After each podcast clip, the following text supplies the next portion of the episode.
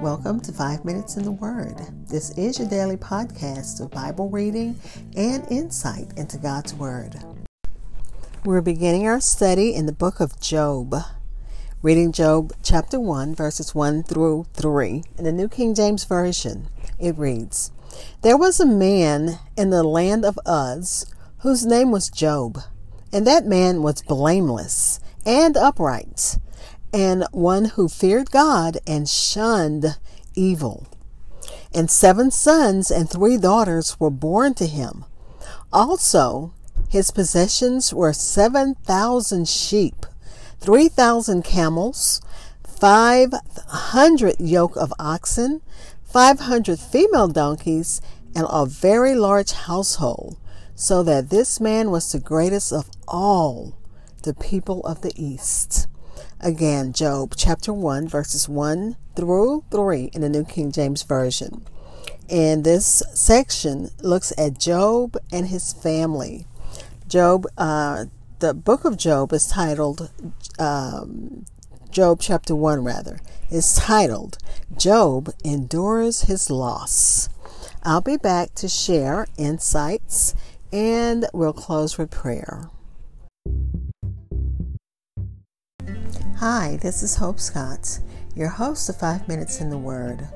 Thank you for listening to my daily podcast which spends a few minutes exploring God's Word. Please listen, subscribe, and follow. Also, leave a review on Spotify, Apple Podcasts, TuneIn Radio, iHeartRadio, and my new favorites, Goodpods, and many other listening platforms. Also, please follow me on Twitter and Facebook.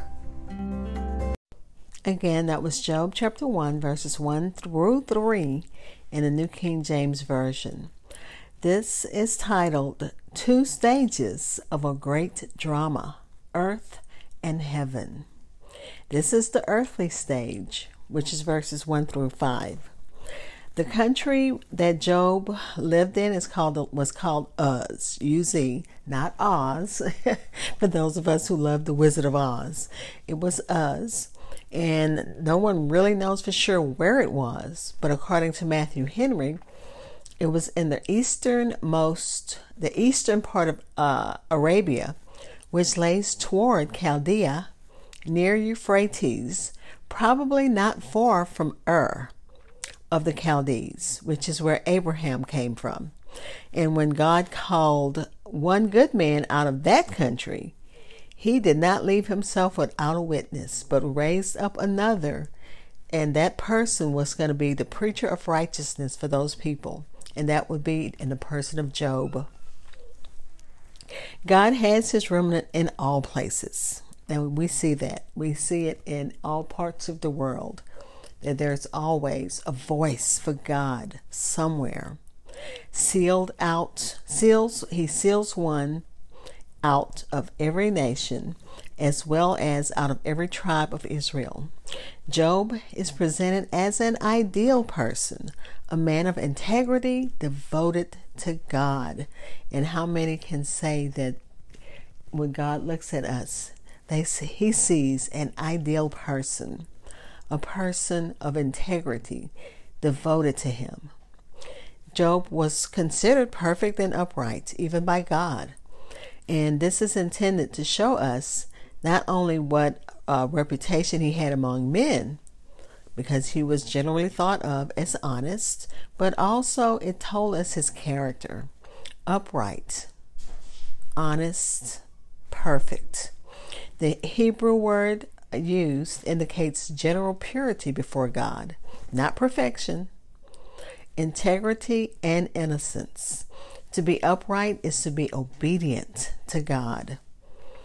Job was not only upright, he was honest and righteous, God fearing, having a reverent attitude and respect and obedience and trust toward God. And as you look at your own life, and as I look at my own life, I have to ask myself are, are those my attributes? Do I have an attitude of respect obedience and trust toward God. I know there are some things in my life where I wonder, God, are you there? Are you listening? Why am I going through this? Because you look at Job and he lost everything. We look at the people going through different types of calamities right now where they've lost everything. And you wonder, God, how how is it possible to still worship you? And you know what? You see these people and you see them in their pain, but you also see them in their praise. Even though there's pain, there's praise. And we thank God for that. And then uh, the book of Job tells us he had a great household. He had seven sons and three daughters, and that was considered an ideal family.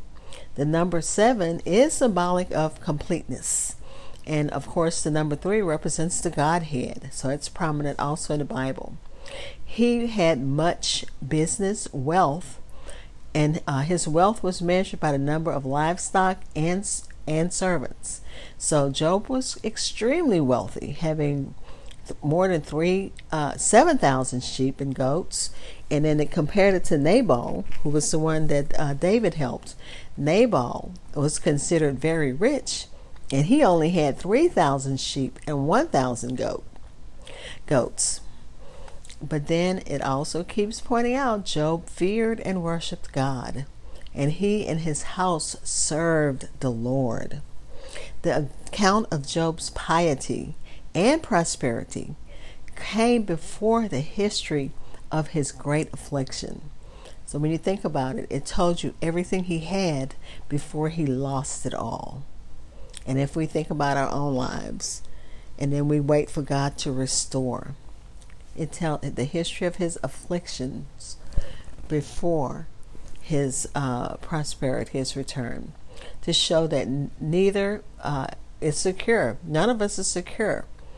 Our our calamity is not far from being a part of human life.